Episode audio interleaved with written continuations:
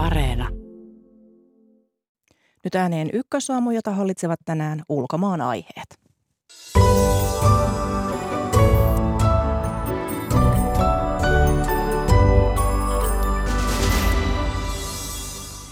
Ruotsin valtiopäivävaalien tulos luo heijastuksia länsinaapurimme yhteiskunnasta. Noita heijasteita tarkastelemme aluksi. Tarunhohtoinen silkkitiekaupunki Samarkand on tänään maailmanpolitiikan keskipisteessä, kun Kiinan ja Venäjän johtajat tapaavat pitkästä aikaa kasvotusten.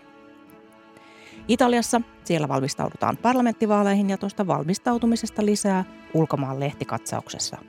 Näistä emmeistä tänä aamuna ykkösaamua. Minä olen Mira Stenström. Tervetuloa seuraan.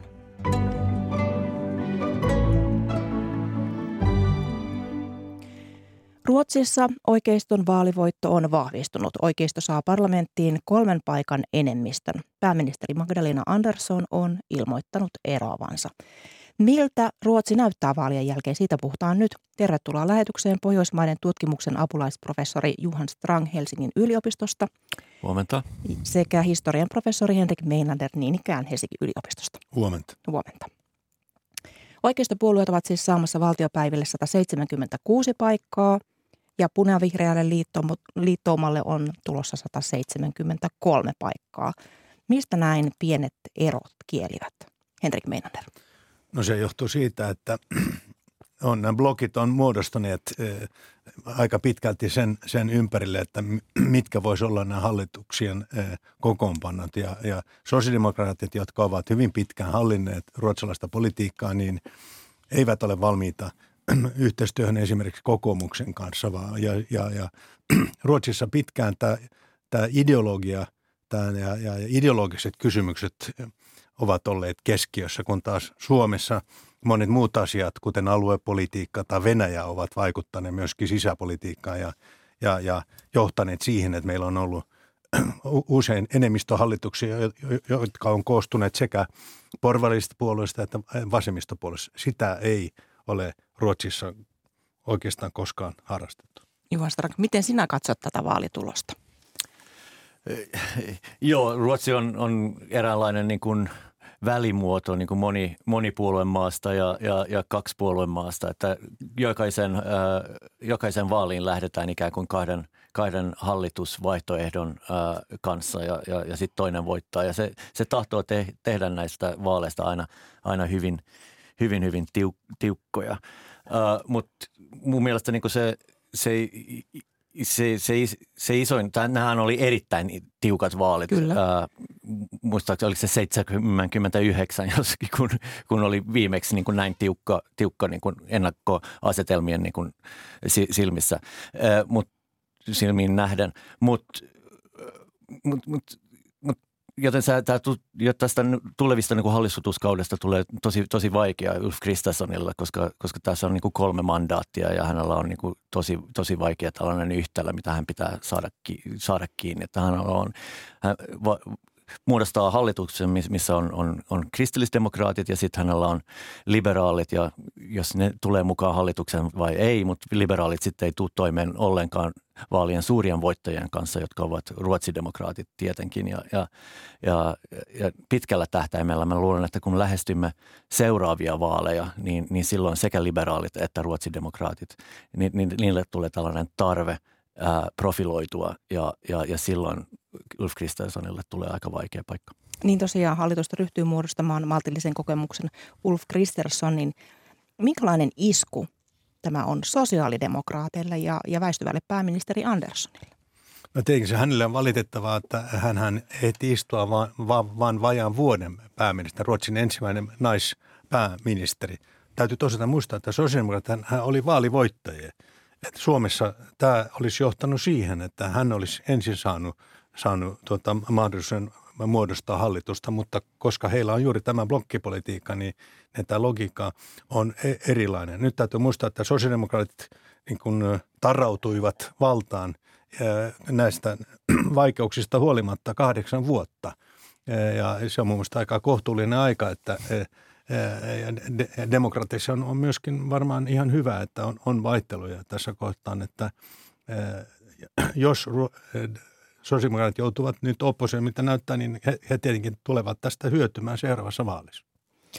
Minkälainen hahmo Ulf Kristersson on hallituksen muodostajana ja sen yhtenäisyyden etsijänä?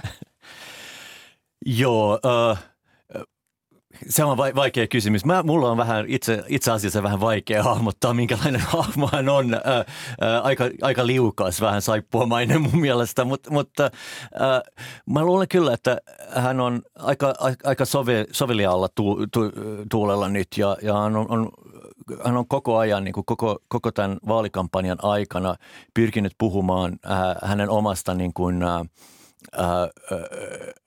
blogistaan tai hän on omista ystävistään niin kuin, ja hän on ollut aina niin kuin kritisoimatta ruotsidemokraatteja ja, ja, ja muita niin kuin hallituskumppaneita, ää, joten, joten se, on, se on kyllä ää, ää, hän on tehnyt paljon työtä tämän eteen ja mä luulen myös, että hän on menettänyt, että moderaatit eivät menestyneet niin hyvin niin kuin puolueena näissä vaaleissa ja mä luulen, että hän menetti aika paljon ääniä juuri ruotsidemokraateille, koska hän, hän kehui niitä niin paljon. Ja, ja, ja moderaattien linja oli myös niin kuin sama, sama kiristyvää maahanmuuttopolitiikkaa ja kovempia rangaistuksia ja, ja, ja tällaisia asioita, jotka, jotka periaatteessa oli niin kuin – ruotsidemokraattien niin kuin ydinalueita, joten mä luulen, että hän niin kuin johti tätä blokkia enemmän kuin hän johti omaa puoluettaan näissä, tässä kampanjassa. Henrik Meinanen, onko sinulle selvinnyt, minkälainen hahmo Kristersson on? No tietenkin se on näin, että jos on toiminut oppositiossa, niin, niin, niin se niin hahmo on jäänyt epäselväksi. Että nyt, nyt näemme,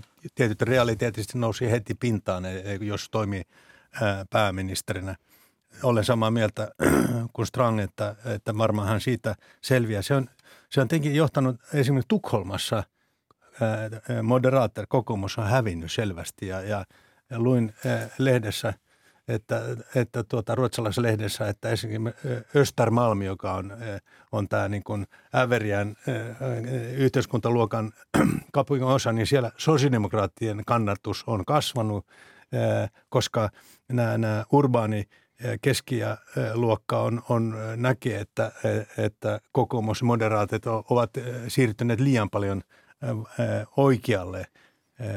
Sosiaalidemokraatit hän ovat käyttäneet tätä siniruskean määritelmää, kun he ovat yrittäneet kritisoida tätä, tätä oikeistoblokkia, että tämä, tämä on, on, on taustalla koska sitten ruotsidemokraatithan eivät tule saamaan minun näkemykseni mukaan ja monen muunkin eivät tule saamaan hallitusvastuuta suoraan, niin, niin siinä mielessä kuitenkin sitten Kristersson on se, se johtava hahmo. Mutta aivan kuten Strang sanoi, niin, niin tietenkin Sverigedemokraatit, niillä on hinta sille, että he tukevat tätä hallitusta. Jatketaan teidän kanssa hetken kuluttua, mutta otetaan nyt yhteys Ruotsiin Malmöön Sydsverkan-lehden poliittisen päätoimittajan Heidi Avelaaniin. Hyvää huomenta. Hyvää huomenta. Väistyvä pääministeri Andersson sanoi olevan tärkeää, että Ruotsi saa mahdollisimman nopeasti uuden hallituksen. Niin miten hallituksen muodostus nyt etenee? Tänään hän Magdalena Andersson jättää eron pyyntönsä ja sen jälkeen tämä onkin sitten puhemiehen asia Ulf Kristersson on jo lähtenyt töihin tietenkin tässä heti maanantaina tavannut muita puoluejohtajia tässä oikeistoblogissa. Ja hänellä tietenkin on ollut niin pitkään, tämä on ollut hänen päämääränsä jo vuosikausia, eli heillä on, on jonkinlainen valmis suunnitelma, mutta nyt pitää vielä päästä sopimukseen siitä, minkälainen hallitus tässä muodostuu ja, ja millä ehdoilla. Mikä tulee olemaan esimerkiksi Ruotsin demokraattien rooli tulevassa hallituksessa? Mm. No, tätä moni ihmettelee. Jos Ruotsin demokraatilta kysyy, niin he haluavat hallitukseen, haluavat ministerin paikkoja – mutta ymmärtävät myöskin, että tämä varmaan on aika vaikeaa heille ja silloin he varmaan suostuvat siihen, että ovat mukana tukipuolueena. Tästähän on jo pitkään puhuttu.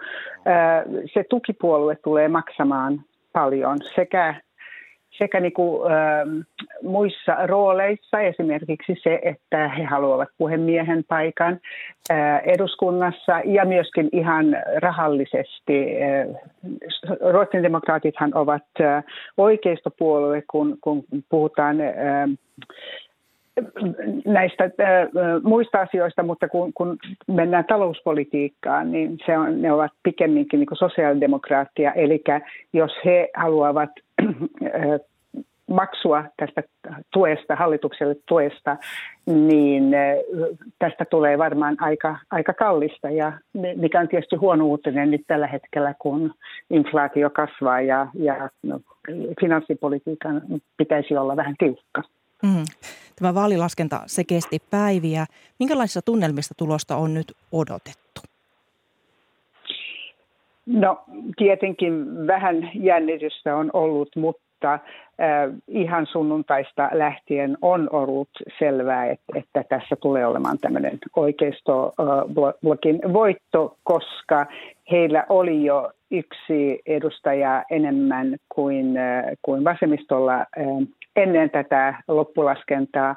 Ja silloin jo tiedettiin ihan matemaattisesti, että he olivat saaneet vähän vähemmän ja demarit vähän enemmän siinä ensimmäisessä laskennassa, eli mandaatteja vähän vähemmän kuin mitä prosentit oikeastaan olisivat sanoneet. Eli se, tämä ei tullut minkäänlaisena yllätyksenä, että lopputulos on 176 vastaan 173.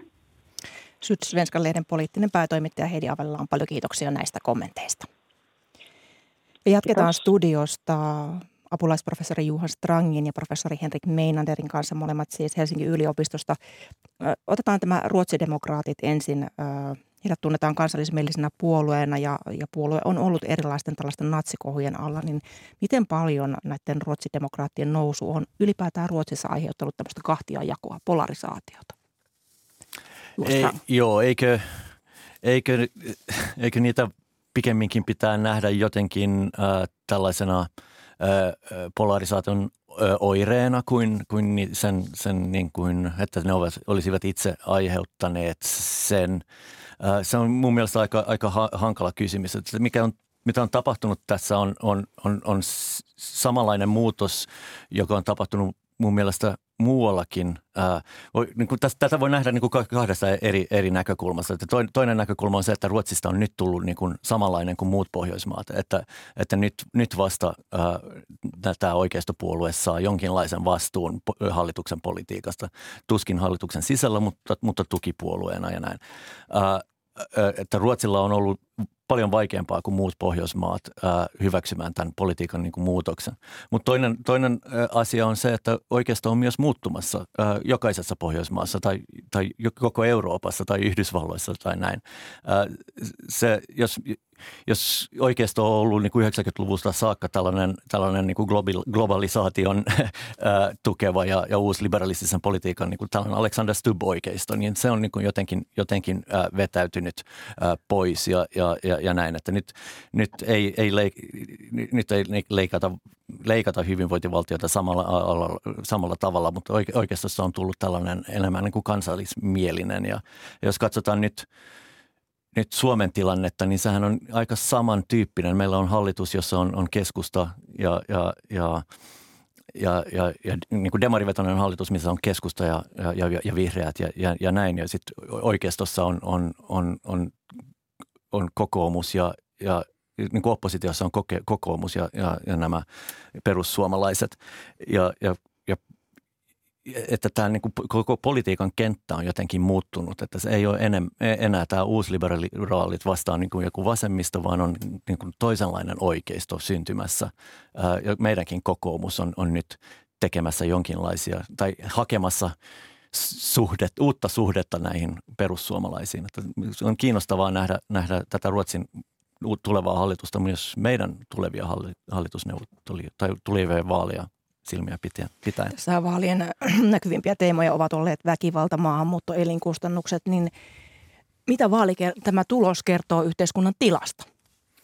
No tietenkin juuri näin kuin Strang sanoi, että, että taustalla on tämmöinen kansainvälinen kehitys, jossa, jossa tämä niin sanottu identiteettipolitiikka on, on korostunut, että syytetään, sy, syytetään kansainvälistymistä siitä, että, että elintaso ei ole kasvanut. Nyt täytyy muistaa, että Ruotsin talouskasvu oli koko 2010-luvulla erittäin paljon nopeampi kuin Suomessa ja Ruotsin elintaso on, on korkeampi kuin Suomessa. Varallisuus Ruotsissa on selvästi korkeampi kuin Suomessa. No, riippuu miten se, se lasketaan, että – ei Ruotsi missään niin kuin syvässä yhteiskunnassa kriisissä ole päinvastoin.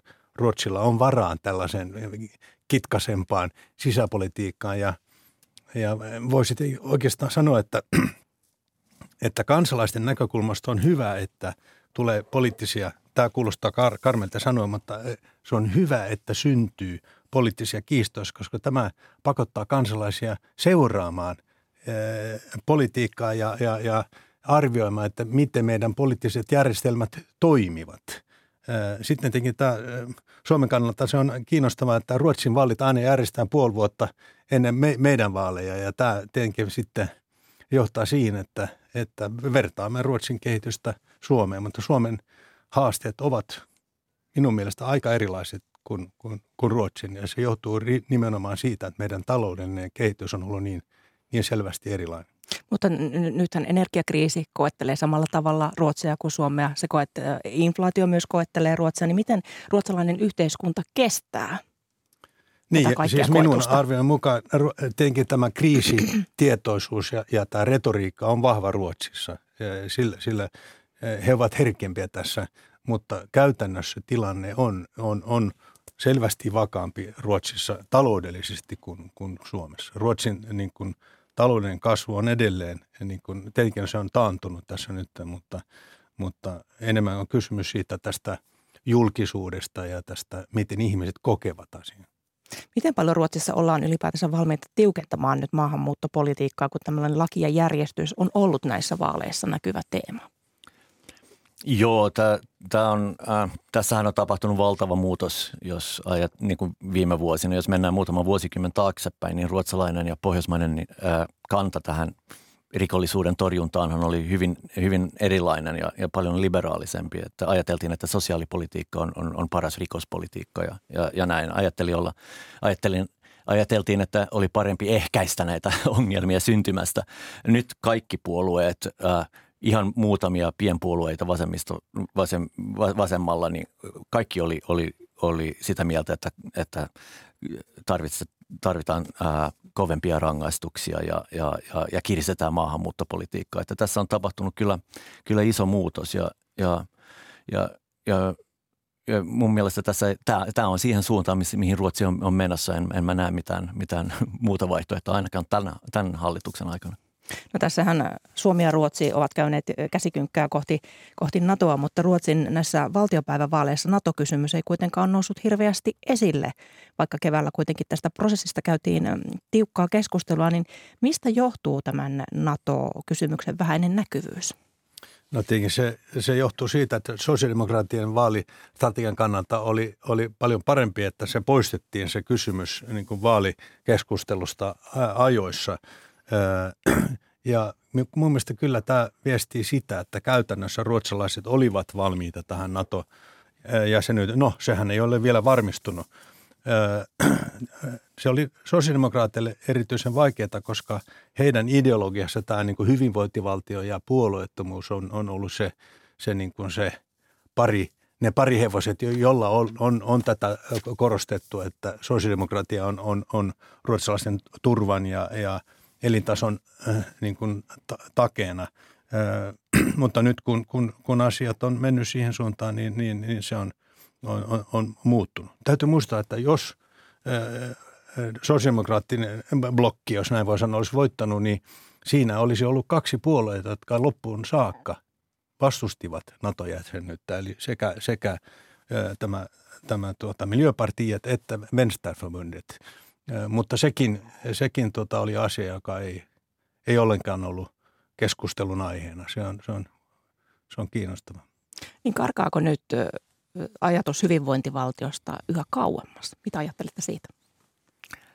Niin no, se riippuu miten sä määrittelet hyvinvointivaltiota. Että se hyvinvointivaltio on, on, on muuttanut muotoaan ää, viime vuosikymmenien aikana, että 70-luvun tuskin on, on, on palaamista vielä e, enää. Mutta mut kyllähän siitä käydään, käydään ää, ää, vilkasta keskustelua, että mit, mihin, mihin suuntaan se on menossa. Että toiset yrittää pelastaa hyvinvointivaltiota ää, parantamalla kilpailukykyä ja alentamalla veroa ja toiset haluaa taas puolustaa korkeampia veroja. Ja toiset taas haluaa, että, että hyvinvointivaltio on nimenomaan ruotsalainen eikä, tänne, eikä tarvita tänne ulkomaalaisia.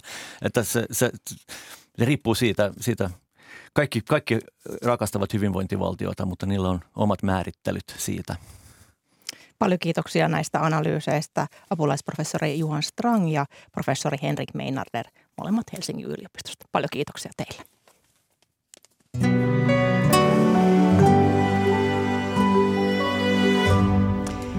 Tässä lähetyksessä lähdemme seuraavaksi Uzbekistaniin. Siellä on koolla Keski-Aasian johtoa, mutta myös suurvaltojen Kiinan ja Venäjän päämiehet. Sinne aivan hetken kuluttua.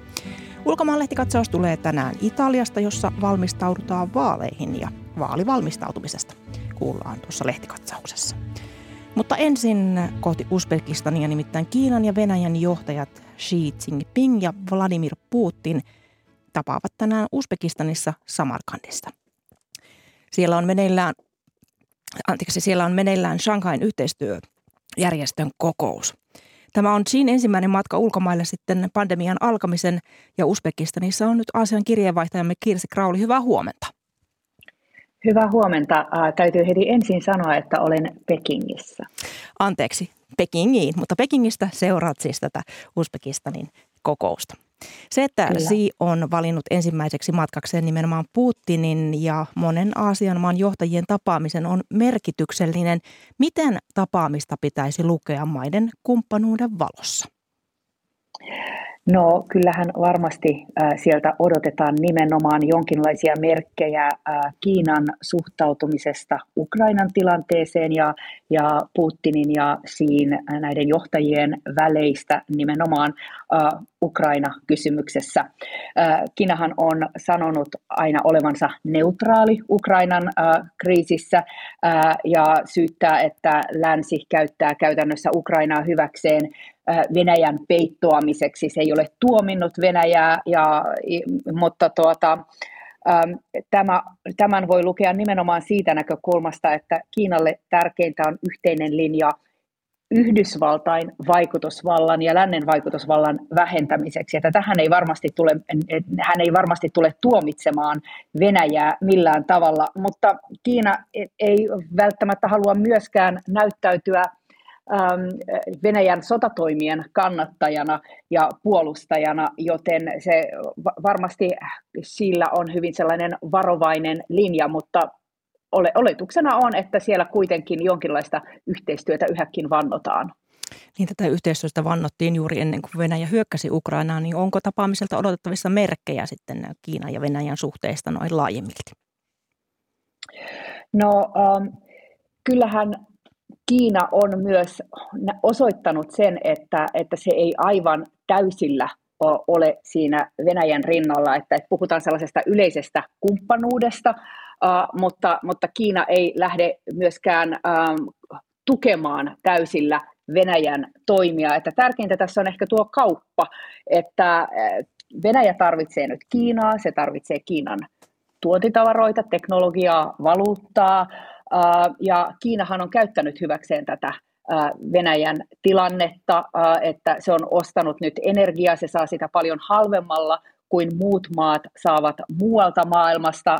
Se enenevässä määrin ostaa energiansa Venäjältä ja, ja nyt myös esimerkiksi Gazprom on sanonut, että, se, että tässä öljykaupassa aletaan käyttää ruplaa ja Kiinan juania dollarin asemasta. Eli t- tällä kaikella myös niin kuin Kiina lisää omaa vaikutusvaltaansa kansainvälisesti. No onko odotettavissa, että Kiina patoaisi tätä kauppaa, jos, jos länsi koventaa Venäjän vastaisia pakotteita ja vaatii vielä muuta maailmaa mukaan? No siitä ollaan vielä ehkä kaukana, että Kiinan yritykset ja pankithan ovat välttäneet rikkomasta lännen pakotteita. Eli Kiina ei, ei käytännössä ei, ei ole merkkejä siitä, että se olisi äh, rikkonut pakotteita, mutta myöskään se ei ole lähtenyt lännen mukaan niin kuin patoamaan Venäjää. Ähm, e-, eli, eli kyllä, kyllä tuota, äh, ja, ja sitten sen lisäksi myös vielä äh, myös muut Aasian maat äh, ovat enenemässä määrin äh, kiinnostuneita Venäjän energiasta, koska niitäkin koskee talouskriisi, kansainvälisen talouden tila vaikuttaa niihinkin ja ne haluavat edullista energiaa, joten esimerkiksi kun ajatellaan nyt tätä Shanghain yhteistyöjärjestön kokousta, siinäkin on Kiinalle semmoinen areena, jossa se pystyy lisäämään tätä, tätä lännen ulkopuolisen maailman vaikutuspiiriään, jossa, jossa niin kuin nähdään, että, tai jossa, jossa ollaan erossa ja irrallaan tavallaan lännen pakote, pakotteista. Niin, siellähän ei ole yhtään tässä yhteistyöjärjestössä kokouksessa niin yhtään länsimaita mukana, mutta miten merkityksellinen kokous on Kiinan ja Venäjän vaikutuspyrkimysten kannalta? No kyllä se ainakin niin kuin näyttönä on mm. merkityksellinen tässä maailman tilanteessa, kun länsi käytännössä loistaa siellä poissaolollaan. Ähm, Kiinalle siellä on merkityksellistä myös se, että se, se haluaa varmasti kasvattaa vaikutusvaltaansa näissä entisissä neuvostotasavalloissa, Kazakstan, Kirgistan, Uzbekistan, äh, Tajikistan, äh, jo, joilla ei kaikilla välttämättä ole niin kuin aivan, aivan hyvät suhteet Venäjäänkään. Eli Kiina pelaa tietenkin omaa peliään, mutta siellä on myös mukana esimerkiksi Intia, Pakistan, Iranista on, Iranista on tulossa jäsen, Saudi-Arabia, Katar, Egypti haluavat kumppaneiksi tälle järjestölle, eli täällä on paljon sellaisia maita, jotka niin kuin Kiina katsoo merkitykselliseksi oman vaikutuspiirinsä ja lännen vastaisen vaikutuspiirin lisäämiseksi, ja nämä kaikki ovat nyt siellä koolla. Paljon kiitoksia näistä, näistä tiedoista Aasian kirjeenvaihtajamme Kirsi Krauli ja hyvää päivän jatkoa sinne Pekingiin. Kiitos. Ja jatketaan aiheesta studiosta käsin. Tervetuloa lähetykseen ulkopoliittisen instituutin tutkijatohtori Kristiina Silvan. Hyvää huomenta. Huomenta. Ja hyvää huomenta etäyhteydellä osallistuva professori Lauri Paltemaa Turun yliopiston Itä-Aasian tutkimus- ja koulutuskeskuksesta.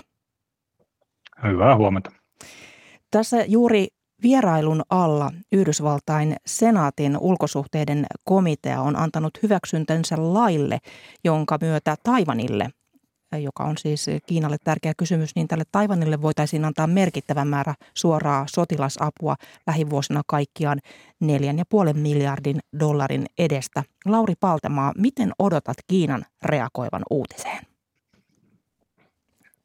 No jos katsoo vähän historiaa, niin tämä, tämä Taivanin kriisi tai Taivanin kysymys on ollut kansainvälisen politiikan kartalla viimeiset 70 vuotta ja sen ajan Yhdysvallat on aseistaneet Taivania jatkuvasti tai lähes jatkuvasti. Eli tässä ei ole tavallaan mitään uutta, mutta tietysti nykytilanteessa, jossa tiedämme juuri äsken oli, oli Taivanissa taas kriisi ja, ja meillä on Ukraina-sota, niin äh, Kiina tulee todennäköisesti äh, reagoimaan tähän, tähän päätökseen taas äh, jonkinlaisella demonstraatiolla, niin kuin se teki, kun Nancy Pelosi vieraili Taiwanissa tuossa vähän aikaa sitten. Mutta mä en näe, että, että, Kiina tulee eskaloimaan tätä, tätä tilannetta sen enempää. Tämä on, tämä on tätä jatkuvaa kädenvääntöä Yhdysvaltain ja, ja Kiinan välillä Taiwanista ja, ja jatkuva tarina. Niin minkälaisen lähtölaukauksen tämä Yhdysvaltain rahoitus, Lauri Paltemaa, antaa ylipäätäänsä Putinin ja Xiin, Xiin tapaamiselle ja ylipäätänsä tälle Shanghain yhteistyöjärjestön tapaamiselle? No se on taas yksi osoitus siitä, miten, miten äh, Venäjän ja, ja, ja Kiinan mielestä niin, niin Yhdysvallat ja länsi yrittää yrittää laajentaa omaa etupiiriään ja padota näitä maita ja, ja, ja alleviivaa näiden maiden välisen yhteistyön tarvetta heidän mielestään tietysti. Nyt on tosiaan suurvaltojen johtajat Putin ja Xi tapaavat ensimmäistä kertaa Ukrainan sodan alettua kasvatusta, niin Kristiina Silman, mikä on tapaamisen merkitys Venäjän näkökulmasta? On se merkittävää.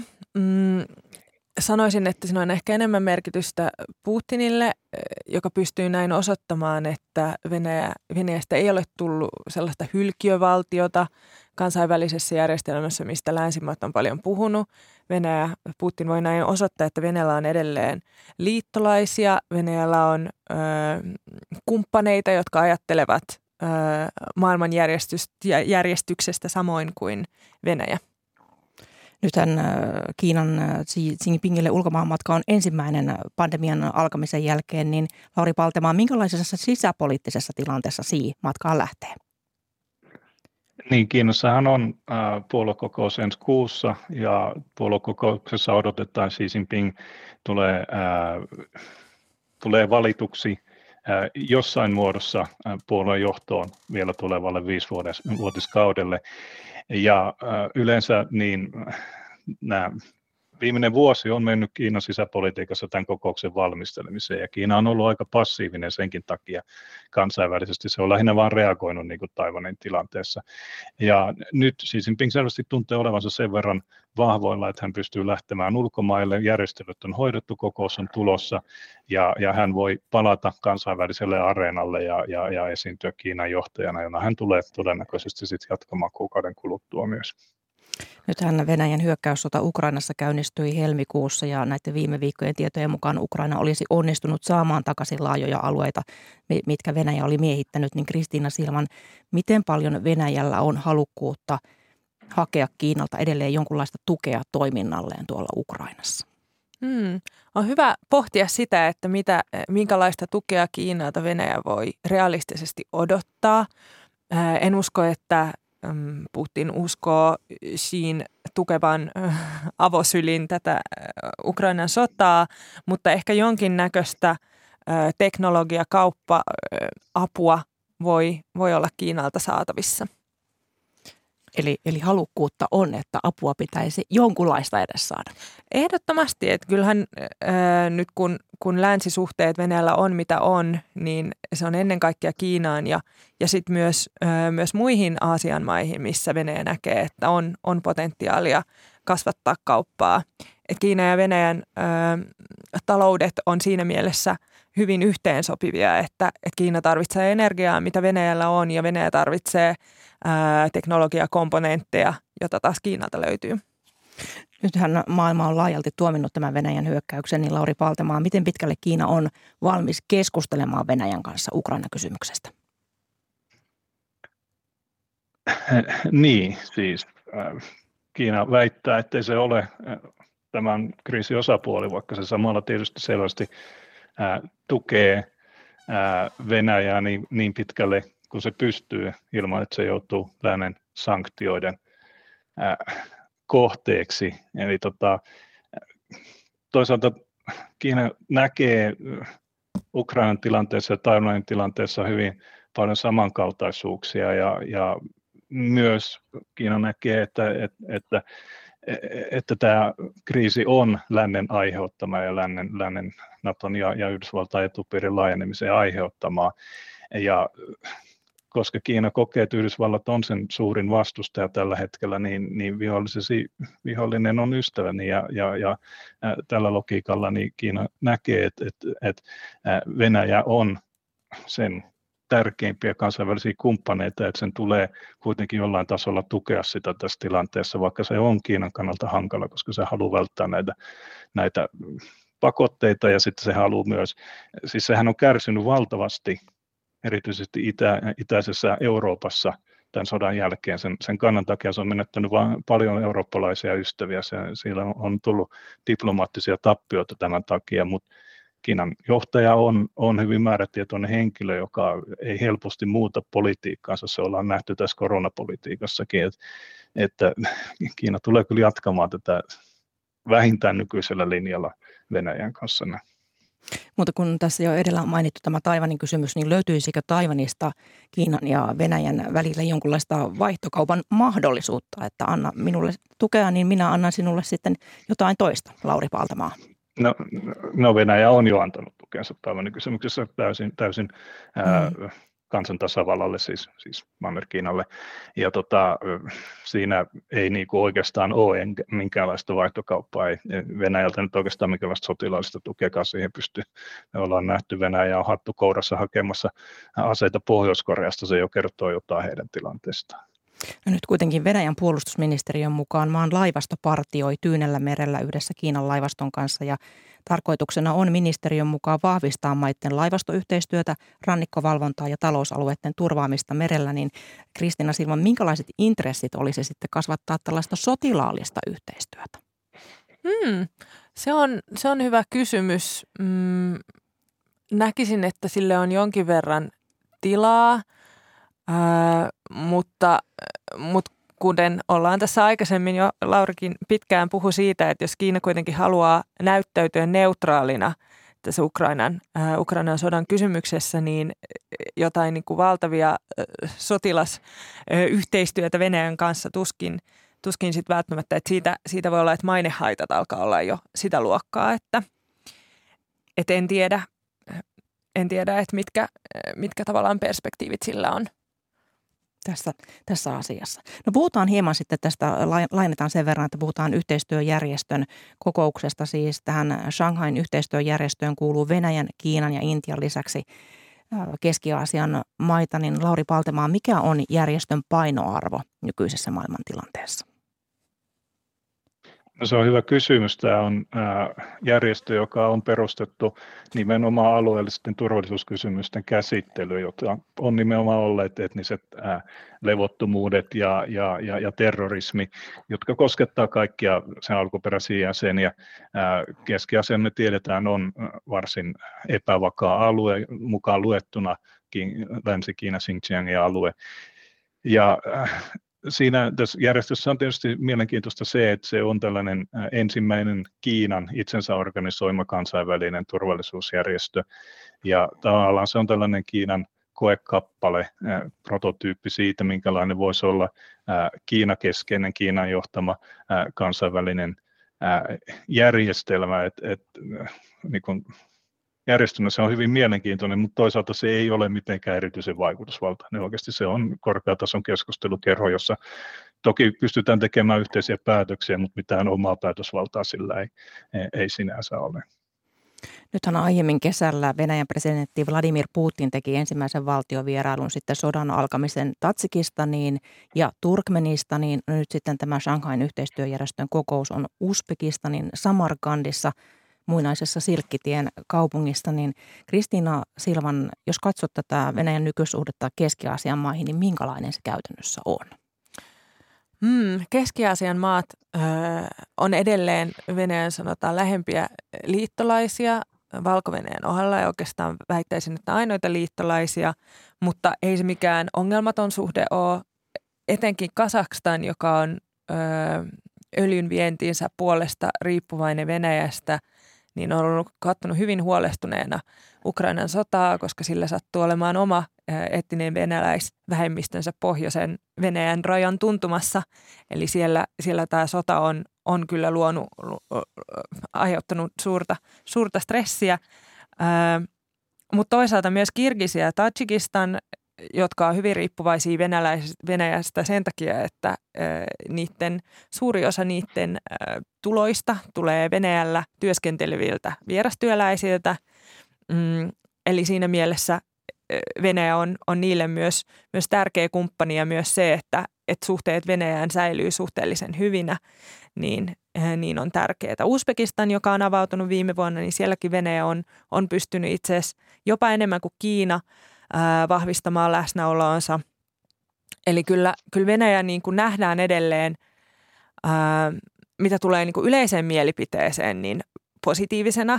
Ää, myös Venäjän niin kuin propaganda siitä, että, ää, että länsi ja NATO on hyökänneet on, mukamas hyökänneet Venäjän Ukrainan kautta tai suunnittelevat hyökkäystä, niin se on uponnut aika, aika syvälle Keski-Aasiassa. Eli siellä myös syyttävä sormi osoittaa Ukrainaan. No, poliittisten eliitin kohdalla tilanne on vähän erilainen, mutta, mutta sanoisin kuitenkin, että, että suhde Venäjään on, on edelleen Keski-Aasiassa suhteellisen hyvä.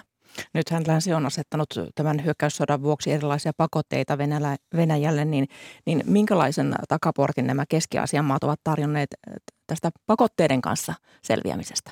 Joo, tästä on, tästä on nyt tällä hetkellä enemmänkin tutkimusta äh, tulossa. Venäjällä ainakin oletus oli se, että, että näitä länsipakotteita pystytään kiertämään nimenomaan Keski-Aasian kautta, Kasakstanin kautta, Uzbekistanin kautta. Venäjä on pystynyt perustaa erilaisia tytäryhtiöitä Keski-Aasiaan ja tätä kautta näitä sanktioita on jotenkin pystytty kiertämään, mutta samaan aikaan kaikki Keski-Aasian maat on, on myös hyvin tietoisia, eivät halua joutua itse sanktiolistalle ja seuraavat ehkä Kiinan esimerkkiä siinä, että, että kuinka voidaan tehdä yhteistyötä Venäjän kanssa. Muistetaan, että on myös Euraasian talousunioni, jossa Kazakstan ja Kirgisia on, on jäseninä. Eli miten pystytään jatkamaan taloudellista yhteistyötä Venäjän kanssa, tukemaan Venäjää – mutta sitten samalla äh, olla ärsyttämättä länttä liikaa. Niin Lauri Paltemaa Keski- Keski-Aasiassa on monia maita, joilla on rikkaat luonnonvarat ja tämä alue on Kiinalle, Kiinalle tärkeä, niin miten paljon Kiina tuntee Keski-Aasian suoranaiseksi etupiirikseen? Niin, tämä on mielenkiintoinen kysymys. Se, se Kiina kokee alueen erittäin tärkeäksi itselle ja taloudellisestihan nämä maat on hyvin pitkälle – nyt ehkä Kiinan taskussa, mutta et, et Kiina on heille erittäin tärkeä kauppakumppani. Iso osa heidän, ainakin joidenkin näiden maiden energiatuotannosta viedään Kiinaan suoraan ja, ja Kiina on investoinut vahvasti tämän uuden silkkitieohjelmansa alla esimerkiksi näihin alueihin. Kiinan kannalta tärkeät rautatiet kulkee Kasakstanin läpi ja, ja alue on todellakin niin taloudellisesti, mutta myös strategisesti tärkeä Kiinalle, koska se on, kuten todetaan, niin, niin ää, alueen valtion rajat niin, niin jakaa nämä e-, etniset ää, yhteisöt siellä niin sillä tavalla, että, että Kiinassa on ää, useiden näiden keski valtioiden ää, pääväestöjen vähemmistöjä Xinjiangissa ja, ja niidenkin pitäminen rauhallisena on Kiinalle erittäin tärkeää ja se tapahtuu parhaiten tietysti yhteistyön kautta keskiasevaltioiden kanssa. Eli on, on todella monta syytä, miksi tämä Kiina kokee tämän alueen itselleen todella keskeiseksi ja on yrittänyt selvästi omaa vaikutusvaltaansa kuten tämän niin Shanghai yhteistyöjärjestön kautta, niin, niin lisätä alueella, mutta ainakin tällä hetkellä näyttää siltä, että siellä ainakin jonkinlainen herrasmiessopimus on Venäjän ja Kiinan välillä siitä, että, e, että he eivät rupea ainakaan turvallisuusasioissa avoimesti kilpailemaan vielä. Sillä alueella. Nythän tosiaan, Sillä alueella. Mm, nythän Xi ja Putin tosiaan tänään tapaavat tuolla Samarkandissa, mutta he tapasivat myös helmikuussa Pekingin talviolympialaisten alla juuri ennen, ennen kuin sota tuolla Ukrainassa sitten syttyi tai, tai Venäjä hyökkäsi, hyökkäsi Ukrainaan. Ja tuolloin Pekingin tapaamisen aikaan niin maat kertoivat tällaisessa yhteisessä – julkilausumassa esimerkiksi, että ne vastustavat sotilasliitto Naton laajenemista. Lisäksi ilmoitettiin uudesta kaasusopimuksesta, niin kun tässä jo aikaisemmin Kristiina Silvian otit esille tämän uuden maailmanjärjestyksen, niin miten paljon tässä puolessa, reilussa puolessa vuodessa, mitä on mennyt tuosta talviolympialaisista, niin nämä maat ovat onnistuneet luomaan sellaista haaveilemaansa uutta maailmanjärjestystä? Hmm, oikeastaan väittäisin, että ei ole mennyt suunnitelmien mukaan koska nimenomaan ollaan nähty lännen yhdistymistä ja NATOkin on, on saamassa uusia, uusia jäseniä. Eli siinä mielessä ää, ollaan menty kauemmas siitä unelmasta näin niin kuin lyhyellä aikavälillä. Ja tänään nähdään, minkälaisia lausumia tuolta sitten tuolta kokouksesta on tulossa Paljon kiitoksia vierailusta Ykkösaamussa ja näistä analyyseistä ulkopoliittisen instituutin tutkijatohtori Kristiina Silvan ja professori Lauri Paltemaa Turun yliopiston Itä-Asian tutkimus- ja koulutuskeskuksesta. Hyvää päivän jatkoa teille molemmille. Kiitos. Kiitos. Sitten ulkomaanlehtikatsaukseen, joka tulee Italiasta. Siellä valmistaudutaan 25. päivän eli ensi sunnuntain parlamenttivaaleihin. Suurimpina vaaliteemoina ovat energian ja elinkustannusten hintojen nousu ja laajemmin talouskysymykset sekä Venäjäpakotteet ja maahanmuutto. Lehtiä lukee Jenna Vehviläinen. Italiassa lehtien pääaiheet liittyvät tällä viikolla lähestyviin parlamenttivaaleihin ja hallituksen uuteen tukipakettiin, jolla pyritään helpottamaan yritysten ja kotitalouksien tilannetta energian hinnan noustessa. Italian senaatti on tällä viikolla hyväksynyt väistyvän pääministerin Mario Draghin hallituksen uuden kriisitukipaketin. La Stampa-päivälehti kertoo, että paketti maksaa Italialle noin 17 miljardia euroa. Päätöksellä pyritään keventämään kotitalouksien ja yritysten taakkaa energian ja elinkustannusten hinnan noustessa.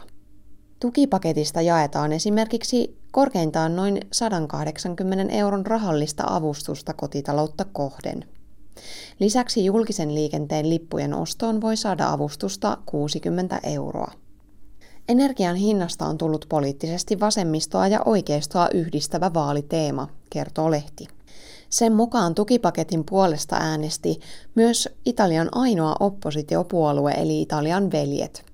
Se edustaa populistista radikaali-oikeistoa ja johtaa tällä hetkellä vaaligalluppeja. Talouslehti Il Sole 24 Ore on listannut teemoja, joihin italialaiset puolueet ovat pyrkineet nyt keskittymään, kun vaalikampanjat vetelevät viimeisiään. Lehti kirjoittaa, että Gallup-suosikki Italian veljen johtaja Giorgia Meloni pyrkii lausunnoillaan tekemään puolueestaan aiempaa salonkikelpoisemman kansainvälisesti. Viime viikkoina Melonin puolue on joutunut tulilinjalle ulkomaisessa lehdistössä.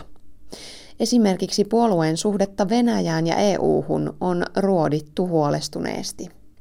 Meloni on viime vuosina vastustanut aiempia Venäjä-pakotteita ja kritisoinut EUta kovin sanankääntein. Viime kuukausina hän on kuitenkin kääntänyt kelkkaansa ja asettunut uusien pakotteiden ja Ukrainaan annettavan aseavun puolelle. Esimerkiksi verkkolehti Il Post aprikoi tällä viikolla, onko Melonin muuttuneessa Venäjä-kannassa kyse poliittisesta kypsymisestä vai taktikoinnista – Lehdessä todetaan, että ehkä Meloni on tajunnut, ettei suuren jäsenmaan kannata asettua unionin kanssa poikkiteloin näin suurten kysymysten suhteen, koska EU kuitenkin lopulta voittaa. Lehdet kirjoittavat myös Italian suuresta vaalikeskustelusta, joka järjestettiin viime sunnuntaina. Siinä vastakkain keskustelivat mielipidemittausten mukaan kahden maan suurimman puolueen paikasta kisaavan Italian veljeen ja demokraattisen puolueen johtajat. Lehti analysoi, että huolimatta puolueiden suurista ideologisista eroista johtajat Giorgia Meloni ja Enrico Letta olivat joistain asioista jopa samoilla linjoilla. Molemmat esittivät jonkinlaista hintakattoa kaasun hinnalle ja lupasivat tukea sodasta kärsivälle Ukrainalle myös jatkossa. Toisaalta talouspolitiikasta, maahanmuutosta ja seksuaalivähemmistöjen adoptio-oikeudesta johtajat olivat hyvinkin eri linjoilla. Lopuksi puoluejohtajat kertoivat vielä olevansa yhtä mieltä siitä, ettei heidän puolueensa missään nimessä lähde yhdessä hallitukseen. Lopuksi vielä asiaa EUn etelärajalta. Lastampa-lehti nostaa uutiseksi jälleen Välimeren siirtolais- ja pakolaistilanteen. Lehden mukaan tänä vuonna jo 1200 ihmisen arvellaan hukkuneen Välimereen yrittäessään päästä veneellä Eurooppaan.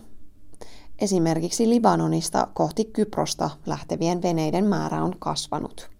Italia on mereltä pelastettu ja on tänä vuonna lehden mukaan lähes puolet viime vuotta enemmän, eli reilut 60 000. Lehti on haastatellut YK pakolaisjärjestön Italian edustajaa Chiara Cardolettia, joka tuomitsee Euroopan pakolaispolitiikan. EU on pakko lisätä pelastustoimintaa Välimerellä, hän sanoo lehdelle. Roomassa lehtiä luki tänään Jenna Vehviläinen.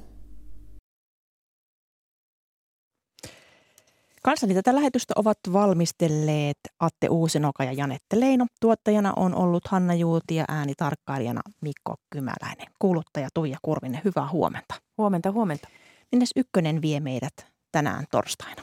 No aamujumpan saa aloittaa, jos ei ole vielä ehtinyt, Muistojen Boulevardin konsertissa heti yhdeksän uutisten jälkeen ja – Kymmeneltä Virtasen taloushistoriassa muistellaan sitä aikaa, kun telttaretket vaihtuivat kylpylöihin, eli suomalaisen majoitustoiminnan, hotellien ja kaikenlaisten muiden majoituspalvelujen historiasta kertoo tutkija Tiina Kiiskinen.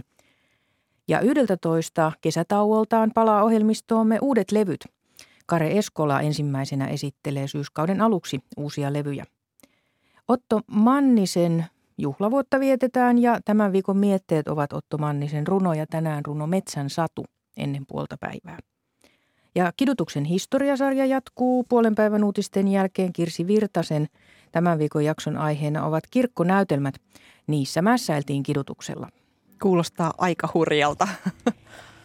Heimoistunut identiteettipolitiikka on Politiikkaradion aiheena ja Linda Pelkonen kysyy vieraaltaan kirjailija Jarkko Tontilta, että uhkaako tämä demokratiaa. Ja mitäs vielä? Kuuluttaja vieraana on uutisten ja ajankohtaisohjelmien vastaava tuottaja Marko Krapu. Hänet tavataan ennen 15. Hänelle on varmasti paljon kysyttävää näinä uutisten rikkaina aikoina. Paljon kiitoksia näistä vinkkeistä, Tuija. Seuraavaksi mennään kello yhdeksän uutisia kohti. Minä olen Mira Steenström ja Ykkösaamu päättyy vähitellen. Toivotan sinulle oikein mukavaa torstain jatkoa.